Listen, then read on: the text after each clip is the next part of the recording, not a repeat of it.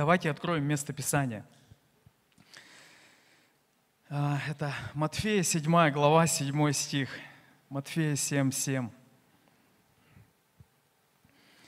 Здесь говорится, просите и дано будет вам, ищите и найдете, стучите и отворят вам.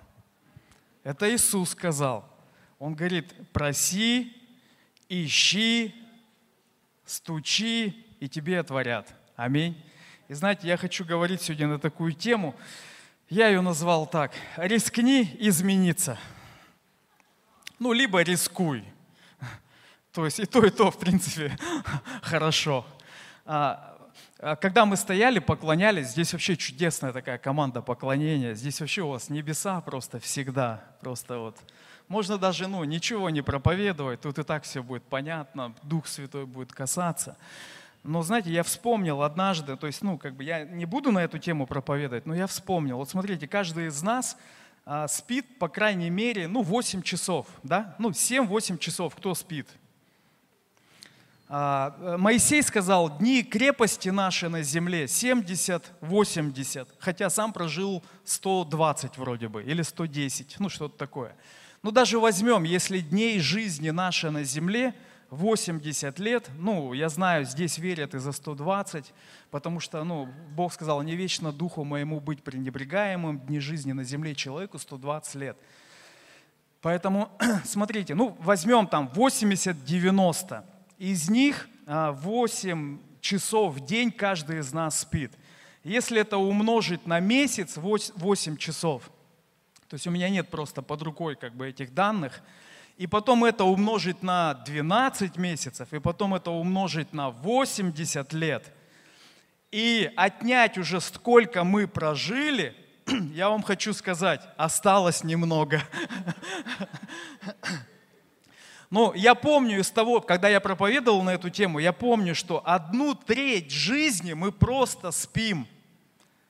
Вот представь, если 80, ну 90, круглую цифру такую возьмем, ну, легко которую считать. Если 90 лет мы живем на этой земле, 30 лет из них мы спим. Нормально, да? 30 лет мы спим, то есть остается 60, а кому-то уже 45, а кому-то уже да, 50, а кому-то уже 60. Да? То есть что я хочу сказать, друзья? А, Иисус не зря это сказал, что проси, ищи, стучи и отворят. Потому что Павел апостол, он говорит, что а, а, дни, они лукавы, время, оно коротко.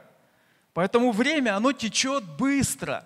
Вот мы приехали сюда, в Красноярск, домой, да, и мы здесь праздновали годовщину свадьбы. У нас 15 июля годовщина свадьбы была, и мы праздновали 17 лет. То есть 17, 17 лет. А, детям уже 15, 12 э, и 9 будет скоро. Ну там 8 сейчас. То есть, а мне все кажется, что мне лет 25. Ну, то есть, вот мне все кажется, что как бы, ну, тут, как бы, ну, только как будто все начинается. Мы уехали в Петербург отсюда 7 лет назад а мне все кажется, мы туда только приехали. Ну, потому что, может быть, как бы, ну, не видишь э, там сотни тысяч людей в церкви, может, поэтому так кажется. Но, но все равно время быстро идет. Правда, быстро. Я раньше, когда Михаил Зырянов, мы с ним учились вместе, и он говорил, Ренат, мне идет пятый десяток. Мне так казалось, это уже так, ну, пятый десяток.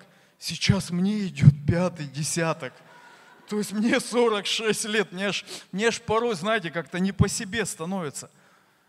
Как, как-то, ну, казалось, я недавно, мне вот Надежда Матвеевна еще проповедовала. То есть я ее встречал на свободном, и она всегда мне говорила, ты будешь свидетельствовать, ты будешь свидетельствовать. То есть я всегда думал, что с Надеждой Матвеевной что-то случилось.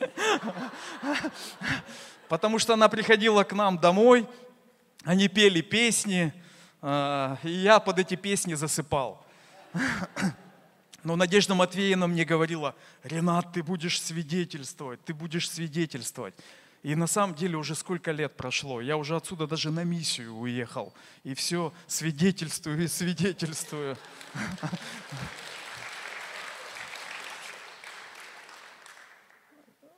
Иисус говорит, ищи, стучи, проси. Аминь. А, сейчас я историю хочу вам одну рассказать. Не, прежде я вам стих прочитаю. Стих. Псалом 60, стих 3. Псалом 60, стих 3. Здесь говорится, «Возведи меня на скалу», это Давид, э, царь Давид, он еще на то время не был царем. Что интересно, он не был еще царем, он еще бегал там от Саула, жил в пустынях. Но у него были такие молитвы. Вот эта книга псалмов, это и песни, это молитвы, это сердце свое он изливает там. И какими молитвами а, Давид, будущий царь, молился? Он был пастух, пас овец, пастушок такой был. Говорится, возведи меня на скалу для меня недосягаемую. Сильная молитва. Возведи меня на скалу для меня недосягаемую. То есть на ту, которую я сам взобраться не смогу. И пастух стал царем через какое-то время. Там пророк его помазал, когда он был там белокурый юноша, может там лет 16-17. И еще долгое время он бегал по пустыне, он был оруженосцем у царя Саула, он полтора года работал вообще на филистимлян, на неверующих людей – жил в пустыне Син, пустыне Иудейской, еще где-то. И в 30 лет он становится царем, а, царем в Израиле, а, всех 12 колен. Но когда-то он молился такой молитвой, «Возведи меня на скалу, для меня недосягаемую». Э, еще есть такая молитва, молитва Иависа. Он говорит, «Благослови меня Твоим благословением». Помните? Пусть рука Твоя прибудет на мне, чтобы я не, говори, не горевал. Расширь, расширь жилища мои. И говорится, и Бог не спаслал ему то, что он просил. Аминь. Вот то, что он просил. Вот в прошлый раз я вам рассказывал, а, давно еще, когда мы жили здесь, я сильно хотел поехать на конференцию в Колумбию. Это далеко. Я не знаю, здесь я говорил или в филиале, а, не помню уже. И я сильно хотел, но цены были очень дорогие. И я просил, просил, просил. Говорю, Господь, благослови меня, благослови. Я хочу поехать на конференцию. Я хочу увидеть своими глазами, как а, толпы людей там, ну, выходят на покаяние, как много людей в церкви, много людей верующих. И Ксюша резала лук, как сейчас помню, на кухне, поворачивается ко мне и говорит, я верю, я вижу, ты поедешь туда. И через полгода, как я просил, я туда поехал. Поехал. И знаете, что интересно? Когда я вернулся, те, кто надо мной всегда смеялись, сектантом обзывали, они даже ради этого пришли со мной пообщаться. Говорят, Ренат, мы слышали, ты в Колумбии был. Ну, это на самом деле далеко, Колумбия далеко. А, мог бы я подумать об этом, когда мне Надежда Матвеевна проповедовала? Сложно мне было в это вообще подумать и об этом вообще в это поверить. Но я помню, стоял на собрании, где было ровно 100 тысяч человек. Это было на открытой местности, это было на улице, и люди поклонялись Богу. И я стоял и думал, вот это да. А было время, я сильно-сильно этого хотел, сильно этого просил. Но на следующий год я уже, знаете, сильно не просил и опять поехал. И уже поехал не один. Потом в этот же год у меня жена туда полетела одна. И многие смеялись, Ренат, зачем ты жену одну туда отправил? Типа избавиться, что ли, от нее хочешь? А было время, знаете, мы с филиала, нас поехало что-то 12 человек, и среди этих 12 а, была Людмила Калимасова и Людмила Волкова. Может, вы знаете, они уже на пенсии на то время были. И они были там. И я помню, пастор из другой церкви, Ренат, с вами даже бабушки прилетели. Бабушки даже прилетели. К чему я это говорю, друзья? К тому, что когда ты просишь, ты это получаешь. Если просишь не на зло, да? Но когда ты начинаешь об этом просить, вот я помню, когда я пошел учиться э, в университет, и когда нам на первой сессии задали очень много книг прочитать по философии, по э, социологии, религии там, и, и так далее, логике, и я помню, я домой поехал, и я Ксюше говорю, я, наверное, не буду учиться. Это вообще не от Бога, это плотское все. То есть у меня сразу желание пропало учиться. И мне Ксюша говорит, да, Ренат, у тебя получится, у тебя получится. И каждую, знаете, как от сессии до сессии живут студенты весело. И вот перед каждой сессией мы с Михаилом Зыряновым усиленно молились. Усиленно. Даже на одном экзамене, когда мы сдавали экономику там какую-то, а, и Михаил Зырянов даже написал вот в этом экзаменационном листе с печатью, призывая вас к милости – и ему поставили. Он сдал экзамен. Призываю вас к милости. Понимаете, это, это молитва написанная. То есть ты можешь молиться так, ты можешь молитвы писать, ты можешь молитвы записывать. Друзья, когда Иисус говорит, когда ты просишь, ты получаешь. Вот правда, я помню, э, когда, знаете, вот, вот, вот услышал я, хотел сильно на конференцию, я даже не представлял. То есть, когда я еще только покаялся, мне сильно, мне как-то, ну, кто-то приезжал к нам по, с, с Израиля или откуда, я не помню. И у меня такая, знаете, мысль закралась, я сильно хочу побывать в Израиле, потому что там же библейские места и так далее, и так далее. Но на тот момент это было невозможно. Но периодически я об этом просил – я вспоминал это в молитвах, я благословлял Израиль и говорил, Господь, я хочу побывать в Израиле. И я побывал там в Израиле, правда, меня долго туда не пускали, потому что у меня отчество очень сложное. И на границе в Израиле всех запустили. Вот Вера Плотникова э, через турфирму свою делала тур по истокам, как там, по истокам, в общем. Вот Вера, Вера Плотникова, у нее Путешествие к истокам, да. И мы, нас поехало 49 человек. Инна была там переводчиком. И всех запустили. Вы представляете, я молился, просил. И все как бы получилось. И мы стоим на границе. Они на меня злобно смотрят и спрашивают, вообще Ренат, это распространенное имя в Израиле, ой, в России. И Инна такая, да, да, да это пастор церкви. Они у меня все проводки проверяли на этих миноискателях потому что у меня отчество, ну, такое сложное. Полтора, они все уже там, представляете? А я стою, как бы, а меня не пускают. И потом также мы выезжали, всех пропустили, а меня полтора часа тоже запускали в аэропорт.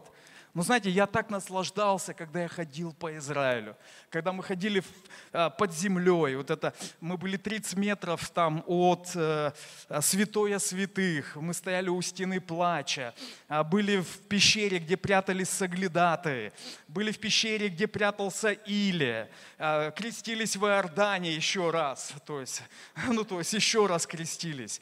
То есть, ну, разные все эти места. Мы были в горнице, где сошел Дух Святой. И знаете, горница, я раньше думал, ну это горница, там второй этаж, типа как на дачах. Там такая горница, я пересмотрел даже, что апостолы это не такие бедные люди были. Горницы были, по 120 человек вмещается. Это как большой коттедж, даже больше, наверное. Ну ладно, я увлекся. К чему я? Когда ты просишь, ты это получаешь. Когда ты ищешь, ты находишь. Когда ты начинаешь стучать, тебе рано или поздно откроют. Аминь. Рано или поздно тебе все равно откроют. Когда ты, как говорится, знаете, как ты держишь удар, когда ты а, не останавливаешься, не прекращаешь, когда ты, как бы, как говорится, бьешь в одно и то же, ну, туда, туда, туда, рано или поздно ты прорвешься. Аминь. И смотрите, вот история у меня есть такая – может, вы ее слышали, ну, может, не слышали, неважно. А, это, знаете, так как мы живем в Петербурге, и мы э, нет-нет посещаем разные там места, посещаем мы их интенсивно, то есть э, гуляем. Ну, там невозможно не посещать, потому что ты идешь там, кругом одна история. Э, там были коммунисты, там декабристы, там гомосексуалисты, там еще кто-то. Ну, то есть там, понимаете, город концентрированный, а там много всего. И однажды мне, знаете, попалась история, и как бы я, ну, как бы смотрел разные, читал, и, э, и сейчас подойду. И вот один человек однажды, он задался вопросом, почему э, рельсы, вот он жил в Америке, почему между рельсами, между рельсами расстояние 143 сантиметра 25 миллиметров. Он задался вопросом, интересно, а почему вот именно такие рельсы? Потому что это же влияет, потому что, соответственно, и вагон такой, и поезд такой. И он докопался, что, оказывается, они это переняли у англичан, а потому что у англичан были такие рельсы, ну, расстояние между рельсами 143 сантиметра 25 миллиметров. Он дальше стал копать. А почему англичане такие рельсы сделали? Ну почему у них такое расстояние? Он копал, копал, копал и докопал до Римской империи. То есть докопал на 2000 лет туда. А почему там было такое расстояние? Потому что Рим захватывал территории, и чтобы быстро подавить любое восстание, быстро прибыть э, в любую из своих там провинций, городов, они строили дороги. А, дороги для боевых колесниц. И поэтому расстояние у колес боевой колесницы было 143 сантиметра 25 миллиметров. Представляете, как далеко это ушло? Такой, знаете, вот как бы стандарт такой был. И вот вернемся к Петербургу. В Петербурге жил однажды такой царь, Николай I. При нем появилась первая железная дорога. И вообще первая железная дорога появилась из Петербурга в Царское село. Ныне это город Пушкин, где находятся дворцы. А, и потом дальше, дальше, потом уже следующий царь Александр III, он уже строил Транссибирскую железную дорогу, которая проходит у нас. И благодаря этой железной дороге Красноярск развился. Хотя и Енисейск была Енисейская губерния, он старше Красноярска. Но в Енисейске 20 тысяч человек, а здесь, ну сколько, полтора миллиона человек. Железная дорога прошла здесь. Это такой экскурс в историю. И смотрите, Николай I, а, он в историю вошел как, а, как такой, знаете, монарх, а, такой, вот как, вот есть технологический университет, есть педагогический, вот есть люди там, поэты и так далее, а он такой технолог был. И он, когда ну, где-то что-то появляется, да, ты видишь, и всегда люди, они всегда такие же, всегда хотят так же сделать, да. Вот, допустим, мы 7 лет здесь не жили, приехали, я вообще вижу, как город преобразился. Вообще так красиво. Вообще столько классных мест. Просто супер город. И вот он сказал, э, когда, говорит, э, ну, стандарты будете строить, на 10 сантиметров сделайте больше наши рельсы. О, эти, между рельсами. И все сделали, как он сказал. То есть 10, он добавил 10 сантиметров к тому стандарту, который был ну, в старом мире. Там в Америке, в Англии, еще где-то добавили 10 сантиметров. И кто-то его критиковал, кто-то говорил, ну вот там э, сложно сообщаться с Россией и так далее, и так далее. Но когда началась Великая Отечественная война, все это оценили. Потому что враг технику свою перебросить к нам не смог. Рельсы шире. Знаете, такие дол, дол, долго идущие вперед планы. Хотя он на то время рискнул. Кто-то говорит, ну зачем? Ну вот, вот ну, жил твой дед так, прадед твой жил, и ты так живи. Когда я помню, пошел учиться в университет, я вообще в церкви узнал, что есть университеты. Я знал раньше, что есть коль, ну, этот, техникум. Почему? Брат мой старший учился в техникуме. И я думал, это ну, высший предел образования. И когда я пошел учиться, будучи в церкви, мне все родственники говорили, Ренат, зачем тебе учиться? Тебе уже столько лет, у тебя жена даже уже есть. Родите сейчас, тяжело будет. И знаете, ну, я где-то внутри с ними соглашался. У меня так внутри мысль такая, правда может, гоню я, может бросить все это, мирское это все, плотское, тем более еще там разные религии. Но что я заметил? После меня в мои родственники, многие уже закончили э, университеты. А до этого я как бы смотрел на своего брата и думал, ну техникум это предел. Но так как в техникум меня не брали, я туда не попал. Потому что даже когда школу я заканчивал, я закончил 8 классов, и нас просто вызвали, тогда не было ЕГЭ, нас вызвали в школу к директору, сказали, к нам, у нас к вам предложение. Если вот вы обещаете, что со школы уйдете, мы вам сразу выдадим аттестаты. И я тогда думал, вот это чудо! Все сдавали экзамены, а мы уже получили аттестаты. И я думал, такой я счастливый. Но потом время прошло, я понял, что это была уловка врага. Потом, когда моя жизнь шла под откос, и когда я встречал своих одноклассников, я видел разницу в нашей жизни. Я был весь в дырках, э, в одном и том же костюме, один и тот же день, как день сурка – а, один у меня одноклассник в прокуратуре работал, а, другой бизнес делал, третий еще что-то. А я вот так на себя смотрел, у меня все штаны в дырках. И даже когда в 94 году Владимир нам проповедовал, у меня есть друг, друг Рома Бахов, он нет-нет, сейчас приходит в церковь, но жена его в церкви. И вот мы сидели в 94 году на корточках, и шел мимо наш пастор Владимир, и он говорит, вам в церковь надо. Тогда собирались в космосе, кинотеатре. И он нам дал приглашение, ну и ушел. И Рома, мой друг, говорит, да ты что, Ренат, нас там разведут. Нас разведут там. А я вот так смотрю, у нас штаны в дырках. За что нас разводить-то было? Нас уже развели. Нас уже дьявол развел очень сильно в жизни. Я, знаете, всегда со смехом вспоминаю эти истории, правда. Думаю, что же я тогда-то еще не пришел.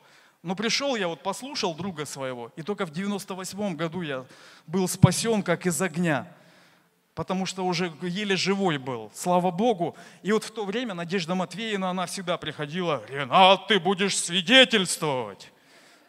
И она проповедовала, проповедовала. А я ей говорю, Надежда Матвеевна, вы в тюрьмы идите, в тюрьмы, говорю, там люди страдают, идите в тюрьмы. Даже, может, неосознанно я повлиял, что тюремное служение появилось э, в церкви. Надежда Матвеевна со временем стала ходить в тюрьмы. А все почему? Я помазан. Дар уже работал. Поэтому, знаете, Иисус говорит, ищите, стучите, и вы найдете. Аминь. Поэтому вот знаете, вот он, царь вот этот, э, Николай I, а, вот он просто на 10 сантиметров что-то в своей жизни, ну, в жизни страны изменил, и впоследствии это сыграло огромное значение для нашей страны. Враг не смог нас молниеносно подавить. Слава Богу за Николая Первого. А представляешь, если ты в своей жизни что-то на 10 сантиметров изменишь, я сейчас не говорю про пластические операции, ну просто, если ты на 10 минут больше будешь читать Библию, или на 10 минут просто ты уделишь времени, ну, еще чему-то, почитать э, какую-то христианскую литературу. Или ты просто в сентябре пойдешь в библейский колледж на три месяца просто три месяца, это может так продвинуть тебя, что враг не сможет потом подойти к тебе. Даже если он подойдет, будет стоять у твоих дверей, ты будешь снаряжен. Потому что ты получишь наделение какое-то в библейском колледже, ну или школе, или библейские курсы. Не знаю, как называется у вас. Аминь. Так и называется. это, знаете, вот как Давид, «возведи меня на скалу, для меня недосягаемую». Поэтому не соглашайся с поражением, не записывай себя в неудачники, то есть не ставь на себе крест, не ставь. А, это, знаете, цель врага всегда нас убедить в том, что мы никчемные, что мы как бы, ну вот, маленькие, из колена Манасина, это не для тебя, это не для нас – Но Библия говорит, что у нас у каждого есть дары и таланты. И Иисус даже целую притчу рассказал, что э, когда Он давал разные там мины, дары, там разные денежные единицы, что и кто-то применяет, умножает, а кто-то идет и закапывает. А поэтому мой призыв к тому, чтобы ты шел и умножал то, что Бог дал тебе. Потому что у нас у каждого есть дар. А дары и таланты, они непреложны, то есть их никто отменить не может. Даже, знаешь, некоторые говорят, ну как так, вот он а, пел или она пела, или он играл, из церкви ушел, и смотри, он все равно играет, и все равно есть успех. Почему? Потому что дары и призвания непреложны. Аминь. И неверующие люди, они также имеют дары и таланты. Все люди, они одарены. Почему? Потому что все являются творением Божьим. Но главное э, Господу в вечности с Ним, в вечность уйти. Аминь. Поэтому, это знаете, я уже здесь как-то рассказывал, ну еще раз расскажу. Может не здесь, может я в филиале говорил. У меня просто все перемешалось. Я был э, в этой, на экскурсии в усадьбе Державина. У нас Давид э, пока занимался на подготовительной, нам надо было где-то в городе два часа находиться. И вот я ходил там по разным музеям. И вот Державин, Слышали такой? Державин есть. Говорил я здесь когда-нибудь про это? Державин. А, Державин, он из мелкопоместных дворян. Что это значит? Бедный дворянин. Он был вроде дворянин, имел статус, но бедный. Поэтому в то время как? Ничего нет, они шли все в армию, чтобы там, может, как-то себя реализовать, там хоть паек будут выдавать, еще что-то. И там кто-то его заметил, что он там пишет красиво. И каким-то образом он оказался в царском дворе. И он написал оду Екатерине II. Ей так сильно понравилось, она пожаловала ему 500 рублей. На то время это очень много, 500 рублей. Там корова 5 рублей стоила. То есть это такой стартап у него появился.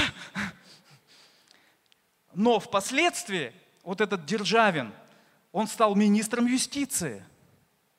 А, и его дом даже после его смерти, служил местом, где собирались разные поэты. Почему? У него был дар. Он поэт был. И Державин – это тот, кто принимал экзамены у Пушкина.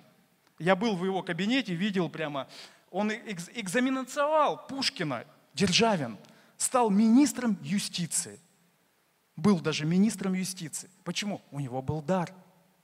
У нас у каждого есть дар. Но враг хочет, чтобы мы смотрели на себя постоянно, знаете, а, меня это давит, меня то давит, э, все плохо. Вот э, пришел я однажды в музей Пушкина, квартира, мойка 12, квартира, где Пушкин помер. То есть он выпил кофе, поехал стреляться, его ранили, привезли в этот домой, на красный диванчик он лег и умер. Но не в этом дело. А экскурсовод, когда водила нас по этому музею, и она такую фразу сказала. О Пушкине можно сказать так. Он жил в долг. И говорит, если перевести на наши деньги, какие у него были долги? У него долги были миллионные. И когда он умер, царь, царь на то время, который был, из династии Романовых, он из своего кармана закрыл все его долги.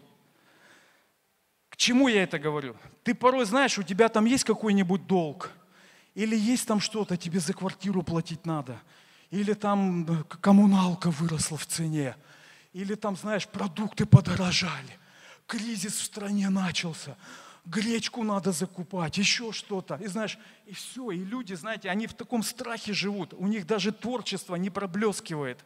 И когда вот я был в этом музее, меня это так впечатлило. Я думаю, у него были такие долги, а он творил, он писал, он жил весело.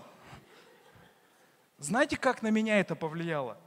Я после этого музея, ну то есть я думал как бы об определенных вещах, я после этого а знаешь, ты на миссии, аренда у нас такая, а там ты как бы там постоянно думаешь, там как там, как там, знаешь, как на пороховой бочке, там вся жизнь как на пороховой бочке. Я думаю, а что я так страдаю? А я как бы хотел новую машину. Вот не просто но, ну, новую, как бы посвежее, а вообще новую хотел. И я Ксюше всегда говорю, давай как-нибудь новую купим. И Ксюша такая, ну, ну, ну как бы так. Но я так вдохновился. Я пошел в салон и в кредит купил новую машину. со старшим сыном, я помню, ну, эконом-вариант машины, не, не подумайте, там не сильно дорогая. Но на то время она стоила почти миллион. И я помню, знаете, я сел в эту машину, новую, запах новья. Мы выехали без номеров. Первая печать ПТС – это я. Мы приехали в ГАИ, ну, в этот ДПС или как. Мне эти номера выдали без всякого блата, без всяких связей. Просто 008. Просто мне говорят, ты как, как такие номера получил? Просто рискнул. Ну, знаете, что-то в голове у меня даже изменилось. Я сейчас не говорю, бегите, берите машины. Нет, подумайте хорошо, с женой посоветуйтесь, еще раз посоветуйтесь, семь раз отмерьте, один раз отрежьте. То есть э, обращайте внимание на то, как вы спите потом, взяв кредит. То есть, потому что я так разошелся, я хотел еще квартиру потом взять в кредит. Ну, потом что-то мне сон пропал. И, как бы я посмотрел на тех, кто взял, посмотрел на их жизнь и подумал, не-не, вот это, вот, вот это уже не от Бога. А то, тот порыв желания было от Бога.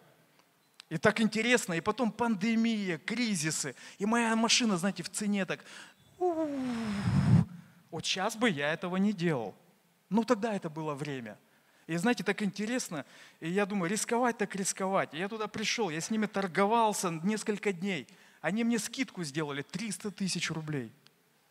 Ну, за счет допов, за счет ковриков, тонировки, системы сигнализации там, и так далее, и так далее.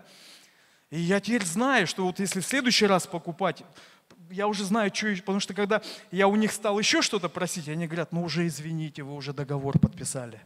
Это надо было до подписания просить. Я думаю, эх, в следующий раз сделаю по-другому.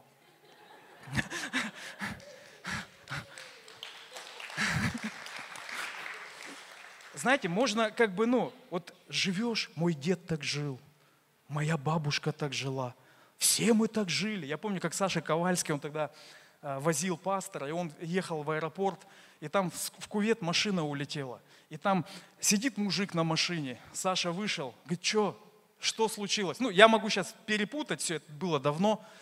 И мужик такой сидит, нежели богато, и нефиг начинать. И знаешь, вот порой вот, ну, нам мешает что-то, а надо просто вот 10 сантиметров что-то вот сделать, и через какое-то время ты поймешь, что будет лучше. Когда, знаете, у нас ёкнуло ехать в Петербург. Ёкнуть-то ёкнуло. Я поехал когда туда, на цены глянул. И я помню, мы сняли квартиру, у меня аренда 40 тысяч рублей. И целый год мне вообще тяжело было от, от, от этой цифры. Я, мы здесь снимали за 17, двухкомнатную, а там 40. Ну, через год мне легко стало. Ну, 40, 40. Я знаю, за 60 люди там снимают, за 50 снимают. А, э, на лето люди дома снимают по 100 тысяч в месяц. По 100 тысяч отдают. Коттедж можно сдать за 100 тысяч в месяц. Можно отбить любую ипотеку. Правда?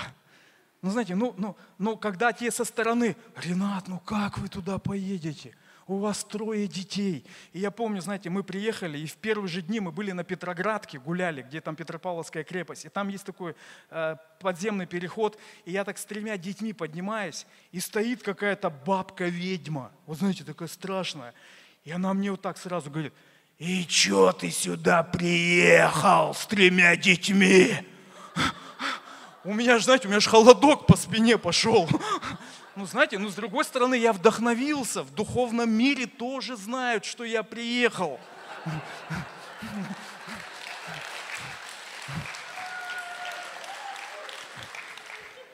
Друзья, надо рисковать. А, помните, да, дней жизни нашей 70, 80, ну там 120, кто как верит – но рисковать надо. Аминь.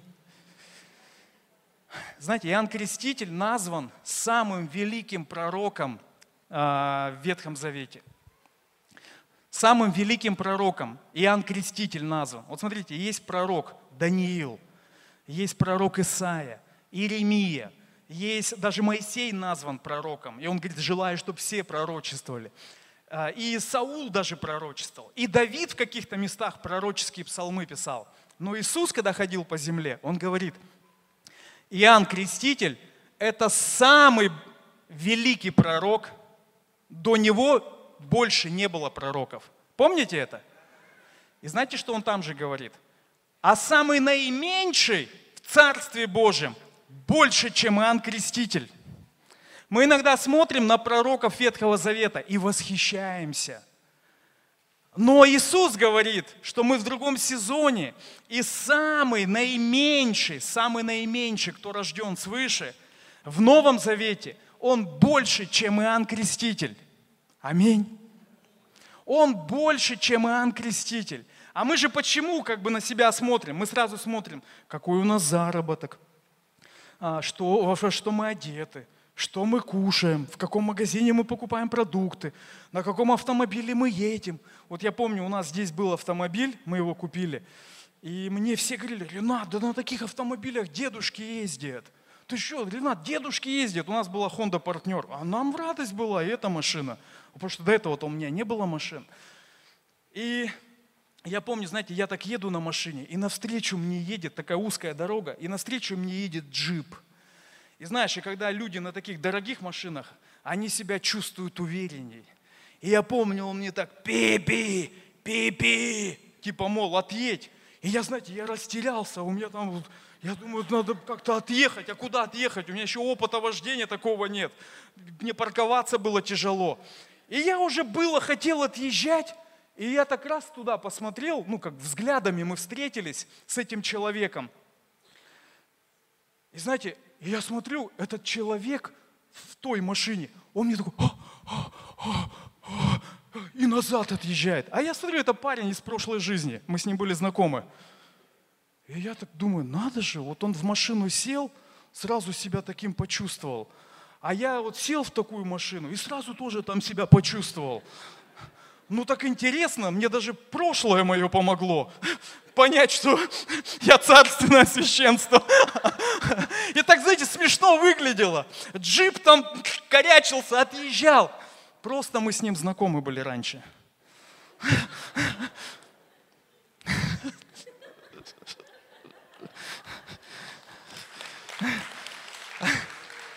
Ну, чему я это говорю? Знаете, все равно на нас все влияет. На нас влияет, где мы работаем.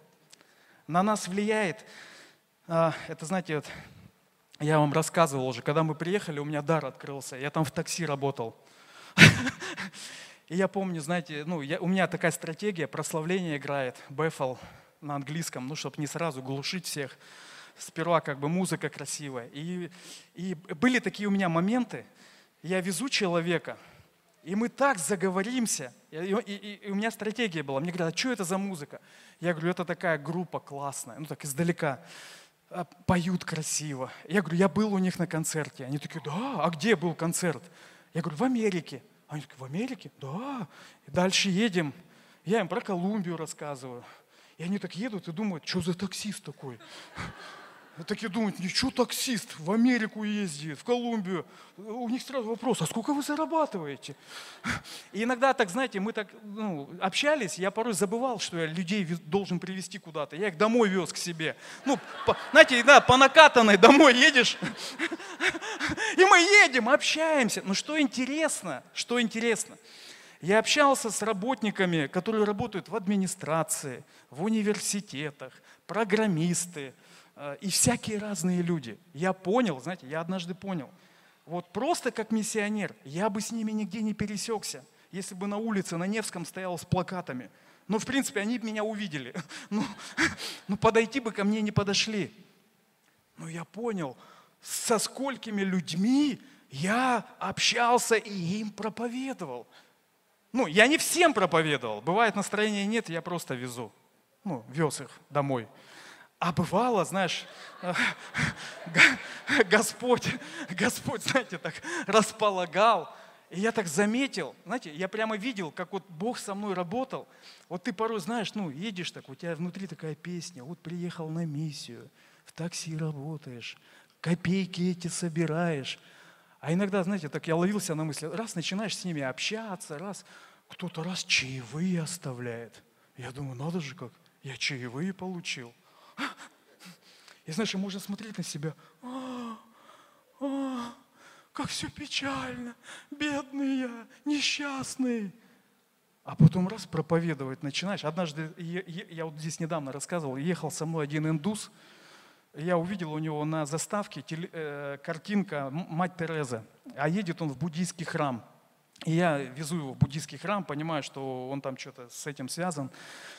Я ему стал проповедовать на ломаном английском. То есть, do you love Jesus? Тот что-то... Я говорю, Jesus loves you. Ну, то есть у меня были устойчивые фразы. God bless you. Jesus loves иногда я звоню Ксюше говорю, Ксюш, переведи ему. И он приходит к нам на собрание. Он пришел на собрание к нам, и я проповедую, понимаю, что я по-английски-то не могу проповедовать. Я так иногда ему Jesus loves you, там, и дальше для наших проповедую. Потом там God bless you. И он уехал. И прошло несколько лет. Он мне пишет в WhatsApp, пастор, а он мой номер сохранил. И он мне пишет, пастор, здравствуйте, вы меня помните. Ну, я, я на английском, я через переводчики думаю, думаю, развод какой-то, знаешь, родственники какие-то из-за границы, миллионы предлагают. Вот думал, из этой серии письма пришли. И начинаем общаться, и я понимаю, это тот парень. И представляете, он сейчас живет в Дубае и ходит в церковь.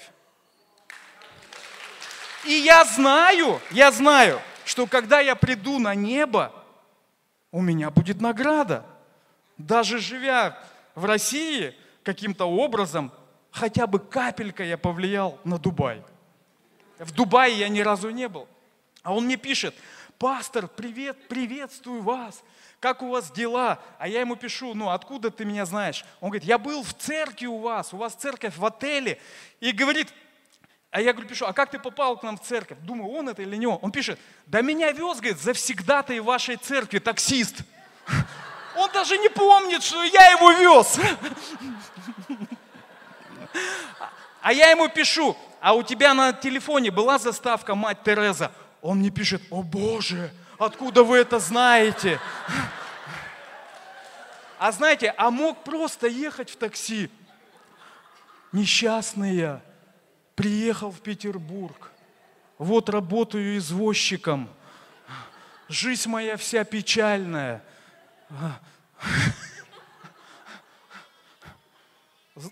ну, я проповедовал. И знаете, скольким людям я проповедовал? Я здесь стольким не проповедовал. Я даже однажды себя поймал на мысли, я для чего туда приехал-то? Царство Божие приносить. Ну хорошо, церковь не растет так, как хотелось бы. Но я же здесь проповедую.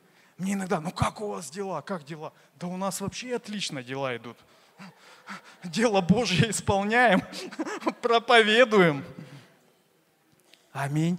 А знаете, а можно ходить в церковь? Ну вот если вот у меня будет много всего, тогда я буду жертвовать. Вот если у меня будет, когда вот это, вот тогда я женюсь. Иногда, что не рожаете? Ну, квартиры нет. Слушай, если бы мы так мыслили, мы бы до сих пор не родили. Ну, а мы родили. И меня спрашивают, что так много? Я говорю, да мы в Сибири, в Сибири холодно. Говорю, мы... Мы, мы согревались.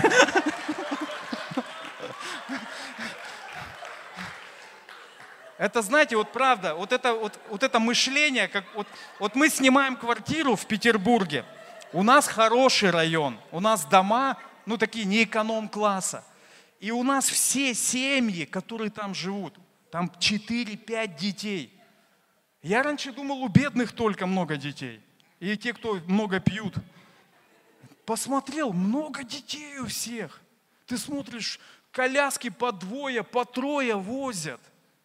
Ну, правда, и через это, когда ты видишь, у тебя ну, мышление меняется. Потому что я помню, стоял, получал, когда эти, очередь в садик, здесь еще, и общался там вообще, ну, с бабушками в очереди. И они говорят, ну что, на первого получаете в садик? Я говорю, нет, на третьего. И в очереди на меня так все с сожалением. И одна бабушка, ты, милок, иди, иди, мы тебя пропустим. Иди, иди, мы пропустим тебя.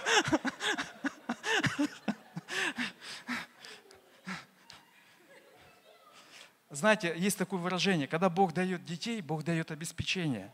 Аминь. Аллилуйя. В Коринфянах сказано, мы имеем ум Христов. Мы имеем ум Христов. А в Иакова говорится 3.16, где зависть и сварливость, там неустройство и все худое. И знаете, есть вещи, которые воруют мир и радость из нашего сердца. Зависть. И кто-то, а, вот у него появилось что-то. А, вот она в новом платье. А, там у нее новые сережки а, вот он выкладывает фотки. Знаешь, иногда люди, они просыпаются такие радостные. А слава Богу, что заблокировали Facebook и Instagram. Потому что для некоторых они открывают, они проснулись радостные, выспались, думают, сейчас пойдут завтракать. Раз, смотрят, Володя Плотников с Верой на море. Смотрят там, Сергей Бученик тоже где-то. И знаете, и люди сразу так, а я несчастный, жены нет, мужа нет, и вообще там ничего нет. А у нас есть, у каждого. Знаете, пророк пришел к вдове, это в книге Судей, ой, в книге Царств, и она говорит, муж мой служил Богу, я осталась одна с детьми. Такая картина, знаете, ну я раньше ее читал, меня аж пугала она служил Богу, муж умер, она осталась должна, и к ней ходят коллекторы и требуют все отдать. И к ней пришел пророк, и пророк ей говорит, что есть у тебя в доме? Она, нет у меня ничего в доме, нет у меня ничего в доме, кроме сосуда с илеем. Он не спросил, чего у тебя нет. Вот враг всегда нам показывает на то, чего у нас нет – что Бог не делает в нашей жизни. А Бог, когда присылает пророков, сам, когда приходит, Он говорит, что у тебя есть. Потому что из малого Он всегда делает многое. Он взял рыбки, хлеба и умножил. И когда они говорили, а, мы не взяли хлеба, не взяли хлеба, он говорит, вы что, забыли? Вы забыли, что ли? Неделю назад мы всех накормили, еще с сумками ушли. Поэтому, знаете, а враг всегда хочет, чтобы мы смотрели на поражение, чтобы мы горевали, как 20 лет назад нас кто-то кинул. Вот есть люди, они горюют, что они 20 лет назад деньги потеряли, и вот они все там. Вот я деньги потерял, вот надо было мне их сюда, нет сюда, нет там, еще куда-то. Да забудь ты уже это.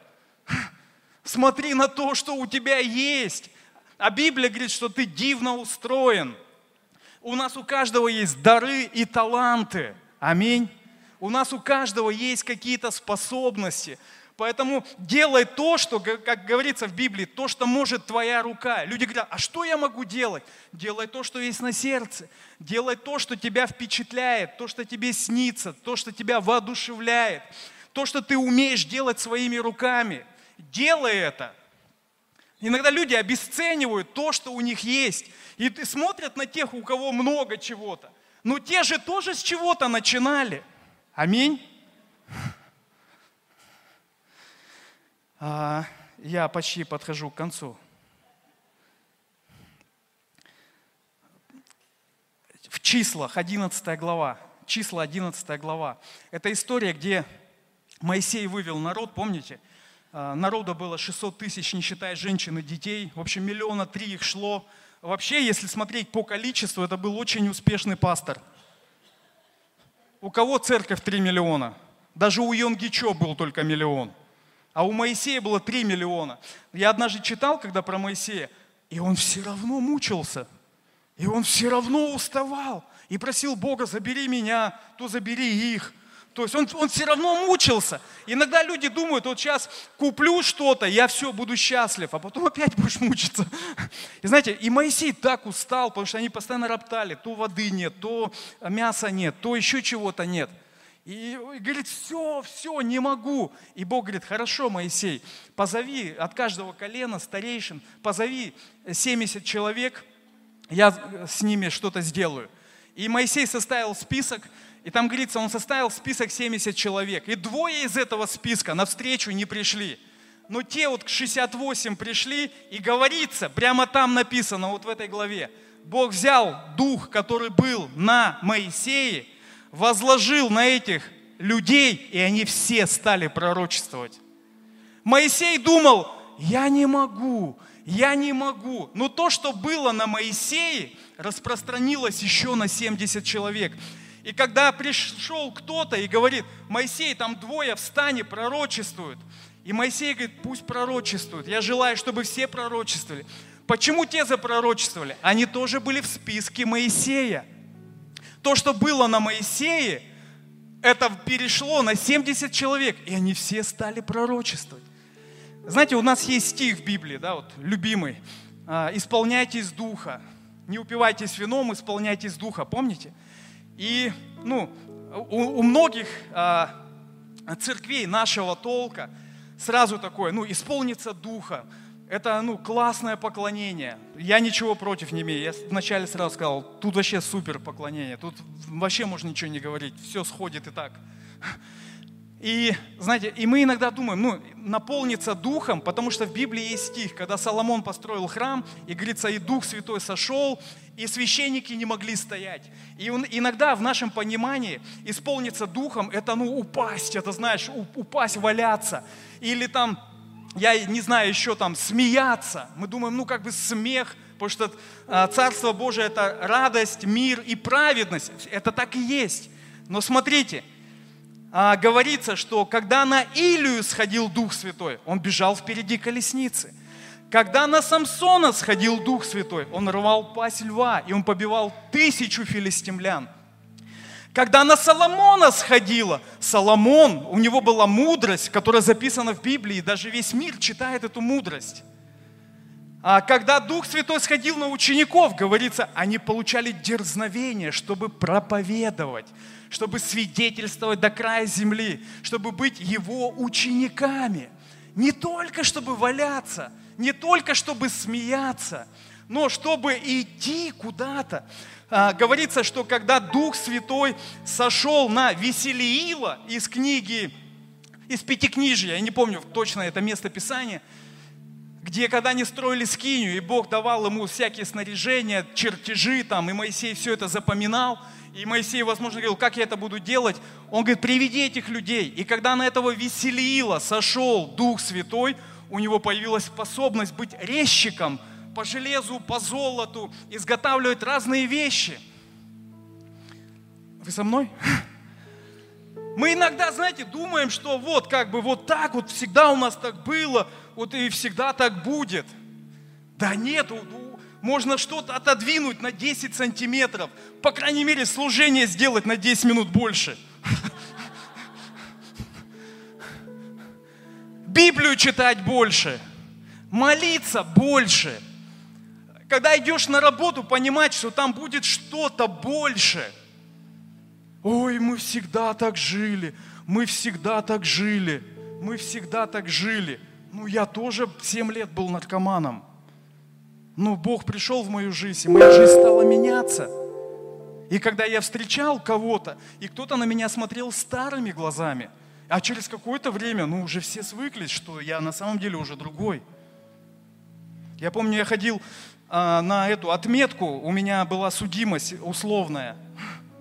И я приходил на отметку, весь трясся, тресся и расписывался там раз в месяц. А потом я стал верующий.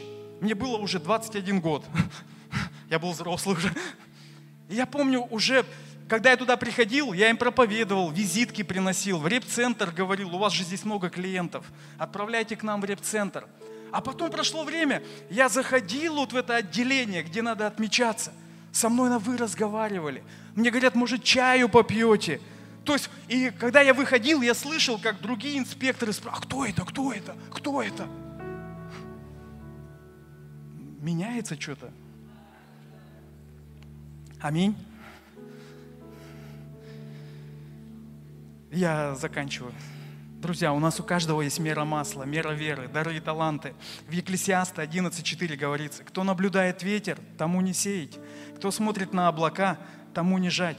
Ты никогда ничего не совершишь, если будешь ждать идеальных условий. Некоторые говорят, жениться не могу. Знаешь, вот, ну, если церковь там 30 человек, я, ну, еще можно подумать, что тяжело. Ну, когда в церкви уже 300 там человек или 500 человек, надо просто глаза протирать чаще. Понимаете? Аллилуйя. Давайте помолимся. Библия говорит, творение ожидает откровения сынов Божьих. Кто эти сыны и дочери Божьи? Мы, друзья. У нас у каждого есть дары и таланты. У нас у каждого есть дары и таланты.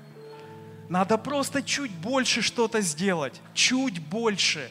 Больше привычного, то, что ты делал раньше. Аминь.